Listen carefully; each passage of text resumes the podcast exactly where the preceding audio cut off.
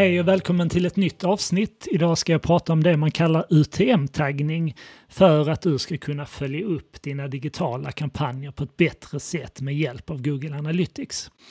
Så att UTM står för Urchin Tracking Module och är ett sätt för oss att när vi länkar till våra kampanjsidor eller till vår hemsida från olika ställen så tilldelar vi vår länk ett antal olika värden. Och vad som då händer när någon klickar på vår länk så kommer ett antal olika värden att skickas in i Google Analytics.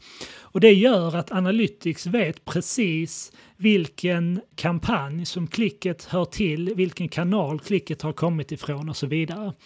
Och på det här sättet, genom att då tagga våra länkar som vi publicerar på olika ställen oavsett om det är i sociala medier eller om det är i annonser eller om det är på mm, ute hos samarbetspartners som länkar till oss så kan vi se resultatet för vår kampanj och vi kan jämföra resultatet från de olika ställen som eh, vi aktiverar vår kampanj i.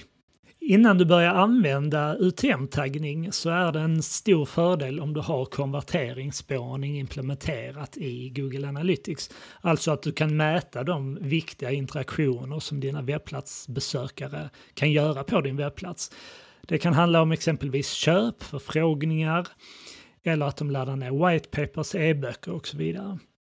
Så har du de här konverteringarna inlagda i Analytics så kommer du med hjälp av UTM-taggning se vilka marknadsaktiviteter som påverkar de här interaktionerna på ett positivt sätt. Det som också är viktigt att tänka på när du använder UTM-taggning det är att varje gång som du aktiverar en länk så ska du tilldela den länken olika värden.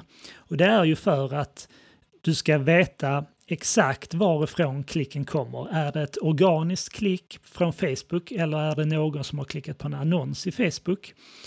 Du vill veta skillnaden hur din kampanj har presterat i kanaler som exempelvis Facebook, LinkedIn och Instagram. Och det innebär att om du annonserar i samtliga de tre kanalerna så ska du tilldela din länk olika värden så att Analytics precis vet vilken av de här tre kanalerna som klicket kommer ifrån. Det kommer i sin tur också innebära lite mer jobb för dig när du tar fram länkarna i och med att du kan inte använda samma länk i alla olika kanaler utan du behöver använda unika länkar. Och därför kommer du behöva lägga lite mer tid varje gång du ska exempelvis klistra in länken i en annons. Men det här kommer att vara värt i slutändan för att du ska kunna få en betydligt bättre uppföljning. Och i förlängningen kunna avgöra, är det på Facebook eller Instagram vi ska köra våra annonser? Hur ska vi fördela vår budget gentemot olika kanaler? Hur presterar de externa samarbeten som vi har? Vad blev resultatet när vi exempelvis samarbetade med eh, en blogg eller någon annan samarbetssajt? Så för att skapa de här UTM-taggade länkarna så underlättar det om du har ett verktyg där du kan mata in informationen för att sedan få ut en länk som innehåller de här olika värdena. Jag använder själv ett verktyg som heter Campaign URL Builder. Jag kommer att lägga till länken i anslutning till det här avsnittet så att du enkelt kan hitta det här verktyget. Bokmärk det så att du har det lättillgängligt och börja använda det så fort du delar en länk någonstans i exempelvis sociala medier eller i dina nyhetsbrev. Det du ska tänka på när du matar in de här värdena är att alltid använda små bokstäver. För det, verktyget är eh, känsligt för stora och små bokstäver och därför skulle jag rekommendera att använda alltid små bokstäver så att du inte riskerar att eh, ena gången du aktiverar en länk så använder du stora bokstäver, nästa använder du små. Utan använd alltid små bokstäver så säkerställer du att allt hamnar rätt. Så när du använder det här verktyget så ska du börja med att klistra in länken till den sida som du ska länka till. Det här kan vara en kampanjsida eller det kan vara vilken sida som helst på er webbplats. Så jag börjar med att fylla i den webbadressen där det står website URL. Så att jag skriver in här exempelvis då nu tar jag bara ett exempel, nivide.se kampanj. Säg att vi har en kampanj som vi ska aktivera i ett antal olika kanaler. Och säg att vi ska publicera den här på vår Facebook-sida. Vi ska inte göra en annons på Facebook utan den här ska publiceras som ett organiskt inlägg. Så det jag behöver fylla i då under campaign source är facebook.com. Så att jag berättar för Analytics varifrån det här klicket kommer. Sedan har jag något som heter Campaign Medium. Det är här jag skiljer exempelvis på om det är ett organiskt inlägg eller om det är ett betalt eh, inlägg. Så i det här fallet så skriver jag organic. Hade det varit så att det här hade varit en annons och eh, vi exempelvis betalar per klick för den annonsen så hade jag istället skrivit CPC här. Men jag skriver organic och sedan ska jag fortsätta med att fylla i kampanjnamnet under campaign name. Och det här ska vara samma för alla länkar under förutsättning att den länken som vi aktiverar tillhör samma kampanj. Så här kan jag exempelvis då skriva med små bokstäver nu, vinterkampanj 2020. Och det kommer innebära att även om värdena är annorlunda på campaign source och campaign medium så lägger jag in samma kampanjnamn så innebär det att all statistik för den här kampanjen kommer att samlas under samma ställe i Google Analytics. Och det här hittar man under förvärv och sedan kampanjer.